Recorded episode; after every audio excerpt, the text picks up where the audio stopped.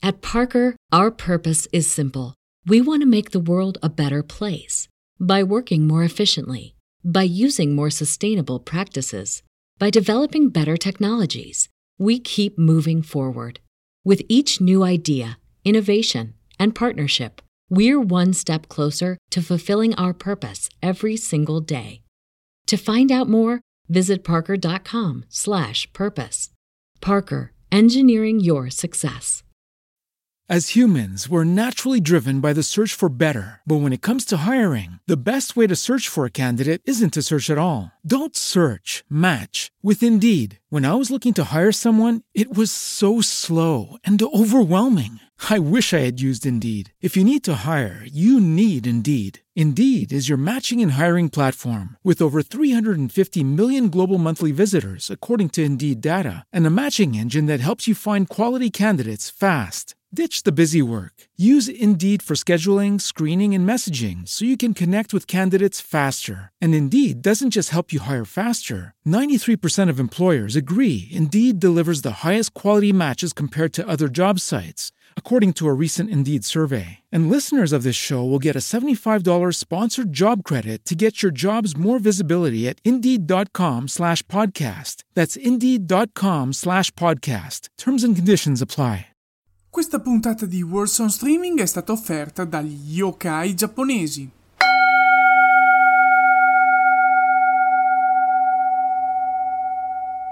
Benvenuti in questa nuova puntata di WOS che si intreccia con la rubrica di Marco Casolino, la sindrome di Inomaru. Io sono il vostro M e queste sono sempre le frequenze di Fantascientificast che mi ospitano. Quella che segue è un estratto di una live uscita sul mio canale YouTube a cui ha partecipato Antonio Moscatello per parlare della Kuchisake Onna. Moscatello è stato ospite più volte della rubrica La sindrome di Inomaru. Vi consiglio di recuperare quelle puntate. Intanto buon ascolto! Tre anni fa, gli uomini di un comando specializzato in serie televisive di fantascienza operante nell'interrete vennero condannati ingiustamente da un tribunale di haters. Eluso il ban di massima sicurezza, si rifugiarono su Fantascientificast, vivendo in clandestinità. Sono tuttora ricercati, ma se avete un problema o domande su serie, film, anime e piattaforme di streaming che nessuno può risolvere, e se riuscite a contattarli, forse potrete ingaggiare il famoso W Team.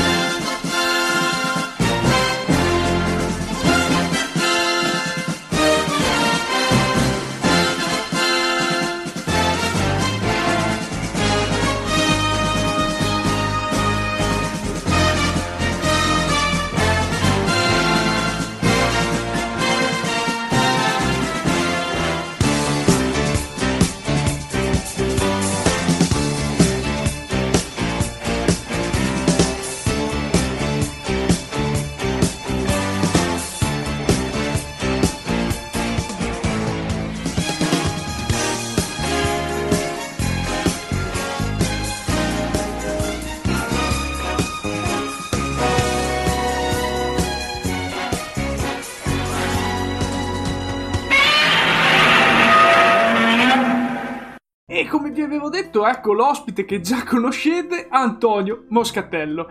E che cosa ci devi parlare oggi di questo yokai moderno, quindi della Kuchisake Onna, giusto? Buonasera a tutti.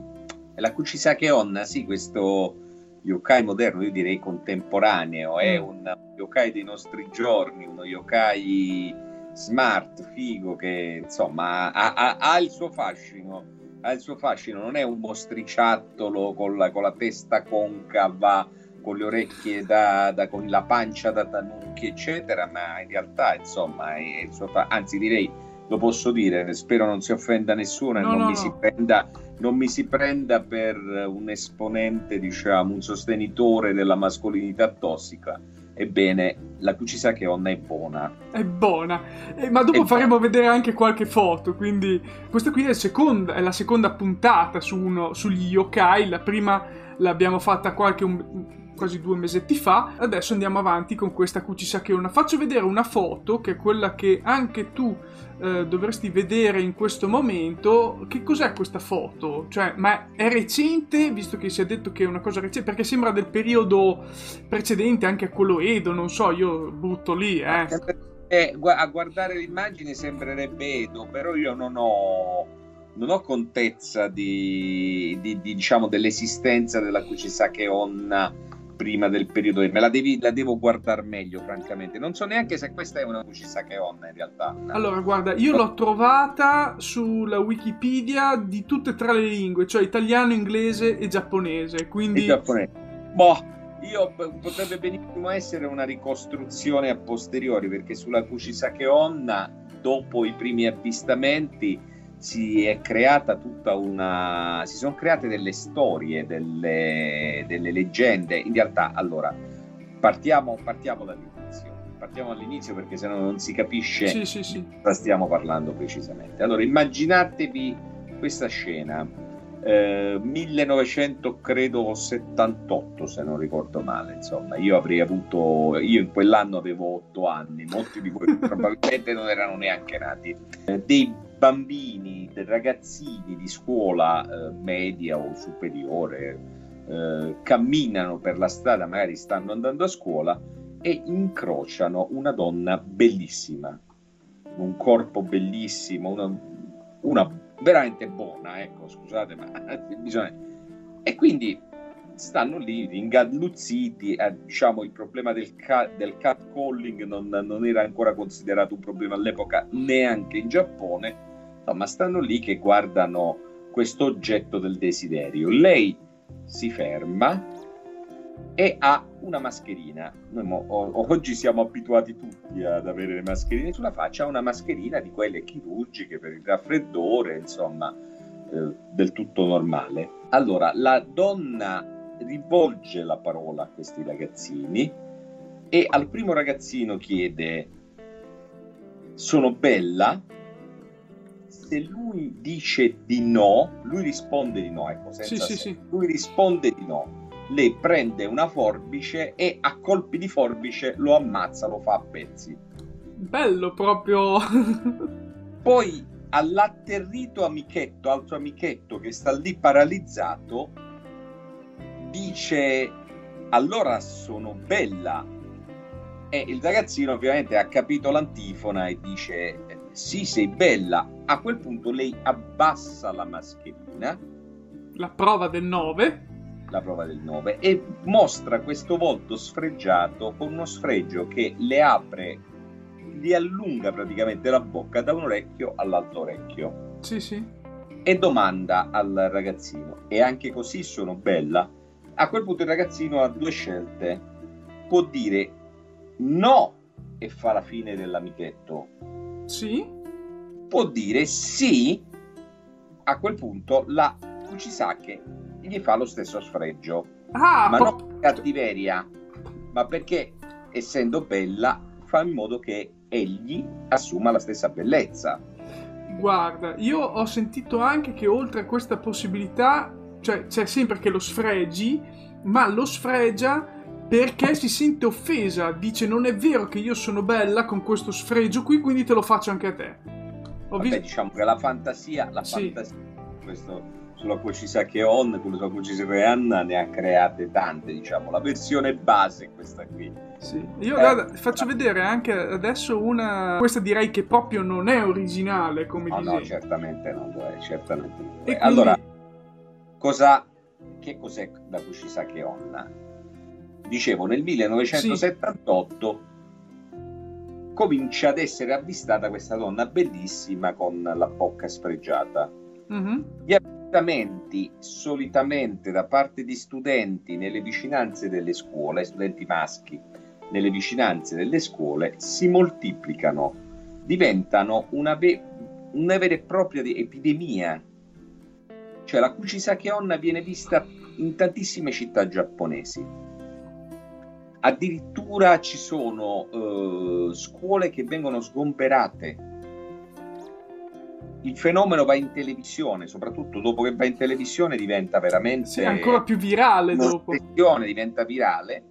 Eh, la polizia diciamo, è costretta ad andare alla ricerca di questa Kuchisake Onna. Ci sono casi in cui le Kuchisake Onna vengono viste a coppie, ci sono casi in cui le Kuchisake Onna, oltre ad avere questa caratteristica di fare a pezzettini, diciamo, gli, i non ammiratori e, e sfregiare gli ammiratori hanno anche l'abitudine di correre alla velocità della luce per acchiapparli se questi scappano. Benissimo. Tanto che una delle, tanto che una delle leggende sulla loro, una delle ricostruzioni della loro vita vorrebbe, vorrebbero la Kushisake-ro Onna come una campionessa olimpionica sfregiata da una rivale.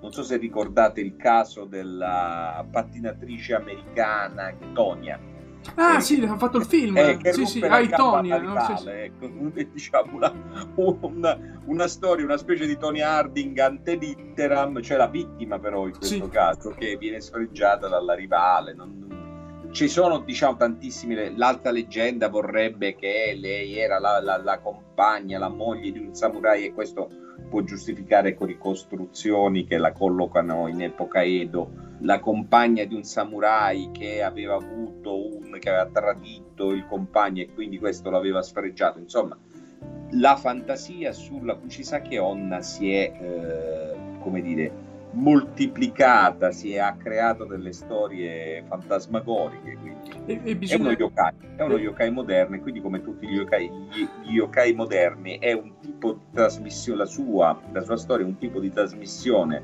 eh, di natura orale soprattutto tutto, eh, amplificata però chiaramente dal, dai mezzi di comunicazione di massa che esistevano già negli anni 70. Eh sì, infatti volevo appunto dire che se si è propagata così tanto già a fine anni 70, primi anni 80, quando in realtà non c'erano ancora gli sms, non c'era internet, non c'era tutto, bisogna dire che insomma il passaparola eh, tra i giovani c'era. Ma c'era la televisione, ma c'era il, ma c'era il, i giornali locali e il, il, fenomeno delle leggende metropolitane, perché poi è più o meno questa, è, è un fenomeno che non è che è nato con eh, la, la, diciamo, la comunicazione sì. mobile, no? il, il, telefonino, internet e quant'altro. la leggenda metropolitana si stratifica su altre leggende su altre storie e passa di bocca in bocca, è una comunicazione orale, è una rete antelitteram. Ci sarebbe da studiare veramente il, il fenomeno ecco, della, della...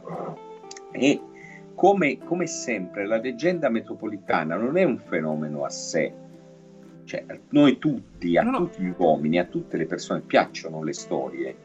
È un fenomeno Ma socioculturale alla fine. Quindi... È un fenomeno socioculturale ed è un fenomeno che rappresenta qualche cosa ci arriviamo però mm-hmm. a questo. Ah. Cosa rappresenta la Kuchisake Onna? E secondo me è una questione molto molto interessante e direi anche molto attuale, visto il momento storico che stiamo vivendo oggi. Non so se voi vogliamo andare prima sulla parte, diciamo, più leggera, cioè qual è stato il successo della Kuchisake Onna, nel, per esempio nel cinema, ah, per esempio, sì, sì, nei manga, nella, e partiamo da questo e poi cerco di svelare. Allora, io intanto. Guarda, faccio già vedere un qualche cosa di un po' più tranquillo, lo vedete già in piccolo, adesso ve lo ingrandisco. Eh, questa qui è un cosplay, un cosplay di una decina d'anni fa, una... trovate tutti gli indirizzi sopra per eh, questa ragazza da andarla a vedere. E, e ovviamente questa qui è diventata... Cioè, se uno si fa il cosplay della Kuchisake Onna, insomma, è diventato, non dico di moda, ma quasi. In realtà poi ha sfondato a metà anni 90 eh, diventando un film giapponese, ovviamente. Questo è quello del 96, giusto se non mi sbaglio. Poi c'è stata un'altra versione che questa qui... Ah, guarda, è, è carino. Era carino il, il sottotitolo, dice. Anata Kanojo, Kanojo Boite Maska tu te la ricordi lei? Ah, ok, ho capito, sì. Beh, do un po' l'idea a voi cari che negli anni Ottanta ve la stavate facendo sotto perché vedevate la cucisa che ho dappertutto. Ve la ricordate? Io sì. ve la faccio ricordare. Ah, ho capito, in quel senso lì, ok. Idea. Questo invece è del 2007, quindi già fatto leggermente meglio forse dal punto di non lo so, io penso di averli visti anni fa. E, e questa sì. sarebbe la traduzione Kuchisake Onna Ritanzu Ah, quindi ritorna. Sì, okay. la Kuchisake Onna ritorna, sì, è sì. tornata. Cioè, in, in, c'è questa comunque questa collocazione temporale che faccio notare è molto interessante il manifesto di questo film mm. perché e ritrae la Kuchisake Onna nel gesto di togliersi la mascherina.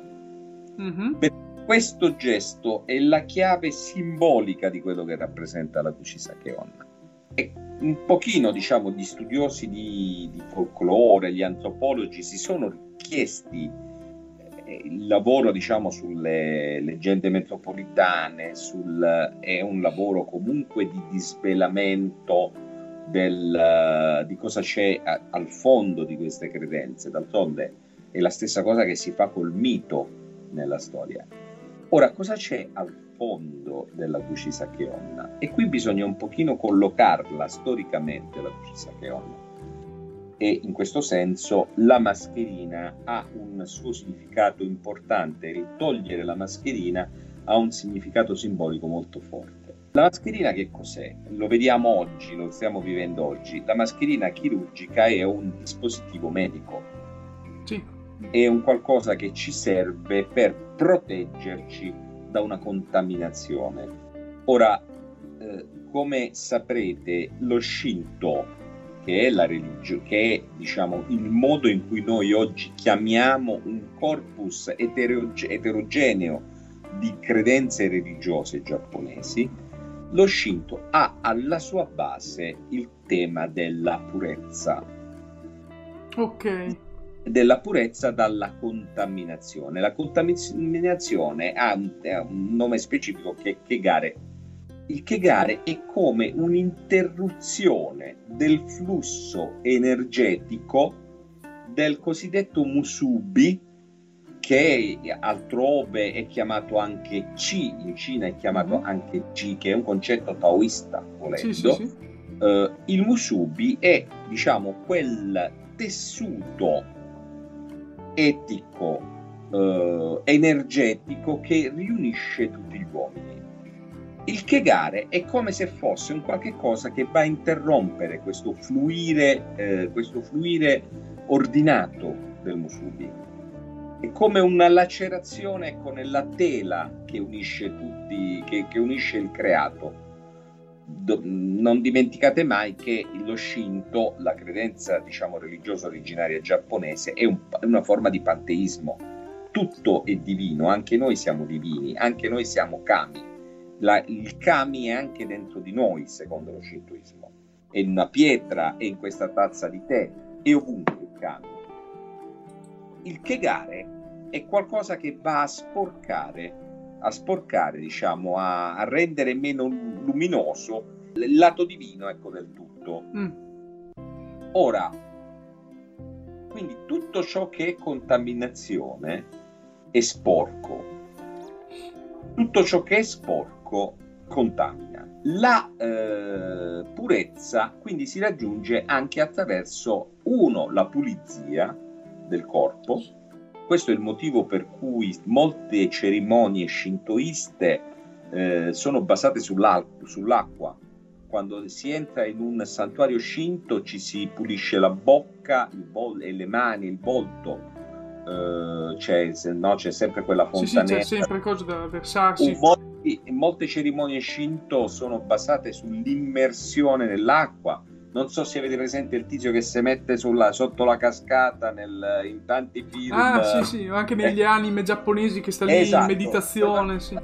quella roba lì ha una sua, diciamo, la sua base in questa teoria della purezza, eh, della pulizia dalla contaminazione. Anche quando il, il prete shintoista eh, prende quella, quell'aggeggio con tanti fili di carta bianchi e comincia a fare così in giro, in realtà sta simulando l'aspersione con l'acqua.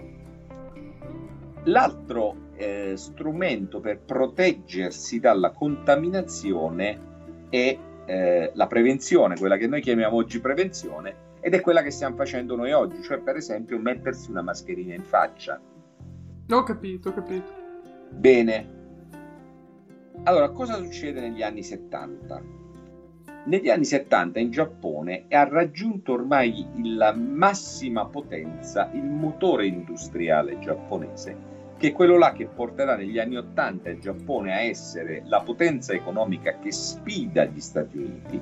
Questa diciamo, accelerazione industriale ha un costo, un costo in vite umane e in ambiente. Ah. Parli, Ed è in quegli anni. Parli sempre che, dei suicidi, quelle cose lì? No, no sto, parlando di, eh, sto parlando di disastri eh, ecologico-industria. Ah. In particolare il disastro di Minamata, che è un disastro che dura 30-40 anni, no? la, malat- la cosiddetta malattia di Minamata, che è una contaminazione, una contaminazione provocata da un'industria chimica con problemi molto molto gravi. Se andate a cercare mina, malattia di Minamata su, su Wikipedia vi, vi, si aprirà un mondo. Eh, diciamo a Minamata, questo, questo luogo dove, dove, c'è stato questo disastro, diciamo, migliaia di persone sono rimaste contaminate perché un'azienda chimica ha sversato eh, della roba. Sversava, sversava materiali chimici tossici, tossico, lo ha fatto per decenni e quindi ci sono ancora oggi persone viventi con gravissimi, dis- gravissimi disabilità. Non so e perché mi, mi, ricorda qualche cosa dell'Italia, tipo Seveso, così, Seveso, però... Ti ricorderà sicuramente Seveso. è la Seveso giapponese, se vogliamo dirla così. E la, eh, la, seconda è un altro caso abbastanza simile che provocò una, malattia che, provocò una malattia che, che, era conosciuta come Itai Taibyo Itai Itai vuol dire Itai Itai mi fa male, mi fa male, cioè una malattia da intossicazione chimica eh, con gravissime problematiche che provocavano dolore proprio fisico. Due, questi casi, ma sono solo due esempi, eh, ebbero fortissimo, un fortissimo impatto mediatico, perché in quel momento, negli anni 70, diventò eh, percezione eh, concreta del, dei cittadini giapponesi e il costo dello sviluppo economico era la distruzione del loro ambiente e dell'ambiente naturale, culturale e quindi del loro stesso fisico. Okay. Ecco, allora, che cos'è la Kuchisake Onna? La Kuchisake Onna è quella donna, è quella donna che togliendosi quella mascherina mostra il vero volto. E il vero volto non è la bellezza che si vede nel tatemae, ma è l'orrore dello Honne. Che cos'è quella, quella donna? Quella donna è il Giappone. Mm. E quella donna è l'esperienza di vita che i giapponesi in quel momento stavano facendo. Un'esperienza di vita che stava creando un modello luccicante all'esterno, ma che nascondeva dietro una mascherina chirurgica, che era quella che proteggeva, diciamo, la purezza simbolica, ma, ma del tutto esteriore, nascondeva però il vero volto che era il vero volto della distruzione eh, economica, della distruzione sociale delle famiglie, della... quindi è questo, è eh, come posso dire, l'emersione nella eh, parte conscia della, eh, diciamo, eh, nella parte visibile ecco, della coscienza collettiva dei giapponesi di un disagio profondo, che era il disagio profondo dell'industrializzazione, dello sviluppo e di uno sviluppo che stava costando molto caro. Quindi è sta, queste, que, cioè, la Kuchisake Onna alla fine è un transfert che fanno i giapponesi nei loro problemi, che quindi di approccio a, a comunque l'industrializzazione, i problemi che vengono fatti a livello naturale e via dicendo. Un po' come Pom Poco alla fine mi è venuto in mente. Non c'è dubbio, ma è sempre così. Mm-hmm è sempre così, cioè gli yokai sono personificazioni però di, di processi, sim- sono diciamo eh, il prodotto di processi simbolici importanti che lavorano nella esperienza collettiva di un po' di, di, dei giapponesi, in questo caso parliamo degli yokai, vale per le nostre leggende, diciamo leggende e poi leggende metropolitane, cioè c'è sempre un lavorio eh, di sottofondo che è un lavorio simbolico. Quindi da cui ci sa che Onna emerge negli anni 70, fine anni 70, perché è la trasposizione visibile di un disagio profondo che si sta vivendo e perché attacca i giovani, i ragazzini. Attacca i ragazzini perché il, eh, rappresentano il futuro del Giappone Esatto, rappresentava, cioè diciamo quel tipo di sviluppo, quel tipo di mondo che si stava creando era una minaccia a quei ragazzini. Quindi questo è, eh, questo è il vero significato della Kushisake Onna. Non è, ed è interessante che questa, eh, che questa diciamo, yokai poi si riverberi nel, negli anni seguenti, no? nei decenni. Sì, sì, sì. I film, per...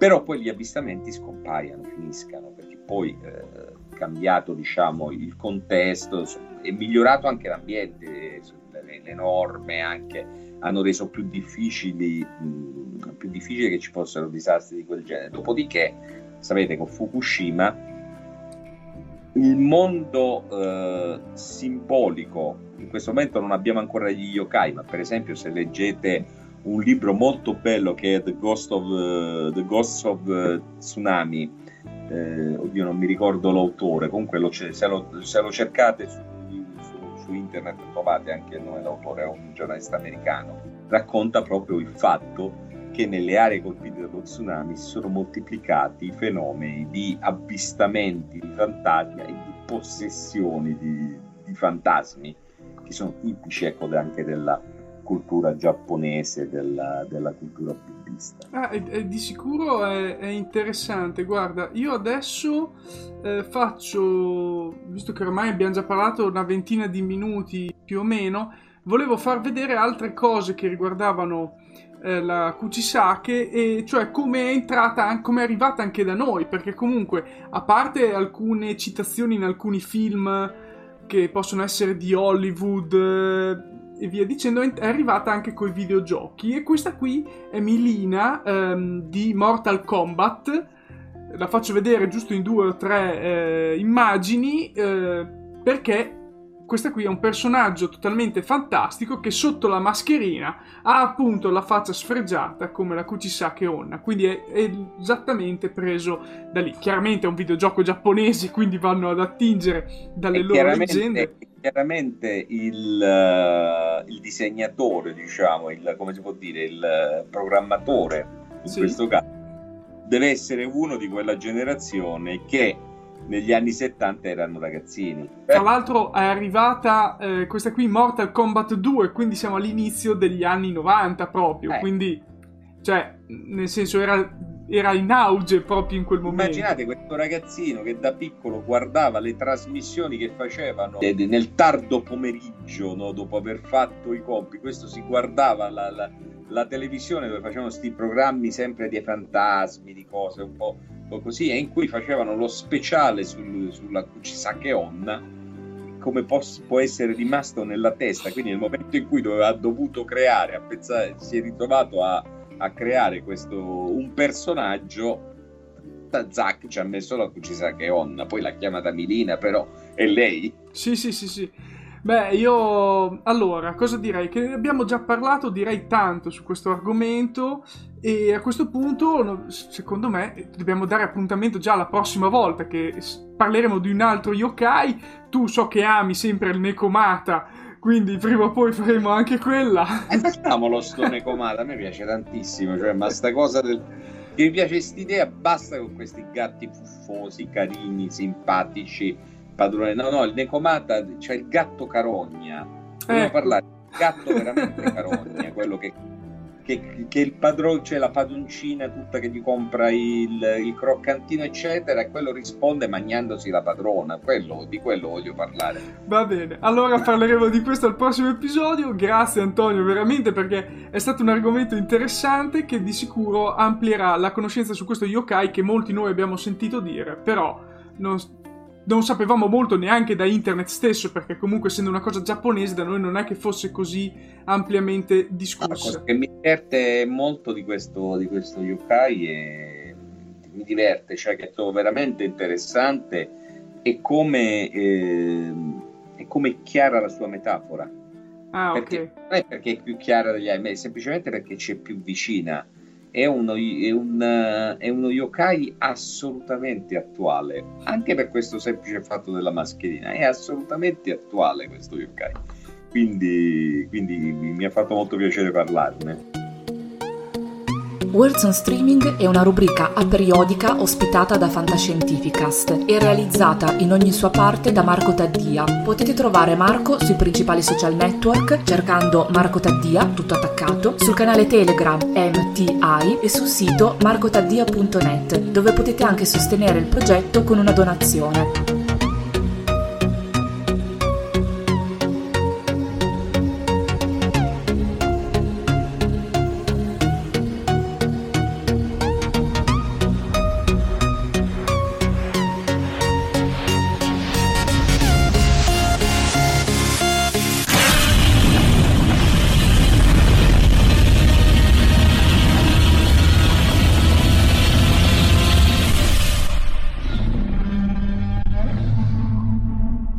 Avete ascoltato Fantascientificast, podcast di fantascienza e cronache della galassia, da un'idea di Paolo Bianchi e Omar Serafiti, con il contributo cibernetico del Cylon Prof Massimo De Santo.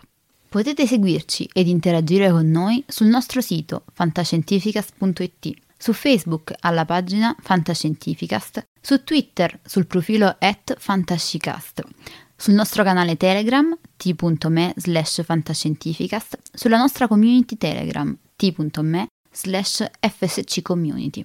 Se siete particolarmente timidi, potete utilizzare la vecchia, cara e affidabile posta elettronica, scrivendoci all'indirizzo redazione at.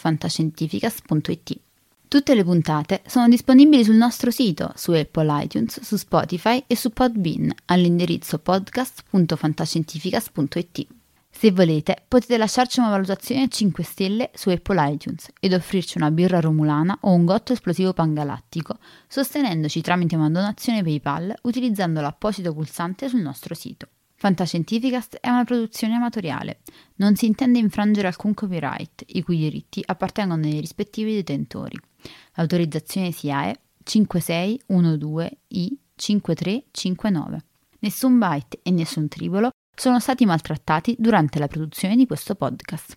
Alexa 4 e l'equipaggio di Fantascientificast vi augurano lunga vita e prosperità e vi danno appuntamento alla prossima puntata lungo la rotta di Kessel. At Parker, our purpose is simple. We want to make the world a better place by working more efficiently, by using more sustainable practices, by developing better technologies. We keep moving forward. With each new idea, innovation, and partnership, we're one step closer to fulfilling our purpose every single day. To find out more, visit parker.com/purpose. Parker, engineering your success. As humans, we're naturally driven by the search for better. But when it comes to hiring, the best way to search for a candidate isn't to search at all. Don't search, match with Indeed. When I was looking to hire someone, it was so slow and overwhelming. I wish I had used Indeed. If you need to hire, you need Indeed. Indeed is your matching and hiring platform with over 350 million global monthly visitors, according to Indeed data, and a matching engine that helps you find quality candidates fast. Ditch the busy work. Use Indeed for scheduling, screening, and messaging so you can connect with candidates faster. And Indeed doesn't just help you hire faster. 93% of employers agree Indeed delivers the highest quality matches compared to other job sites according to a recent Indeed survey. And listeners of this show will get a $75 sponsored job credit to get your jobs more visibility at Indeed.com slash podcast. That's Indeed.com slash podcast. Terms and conditions apply.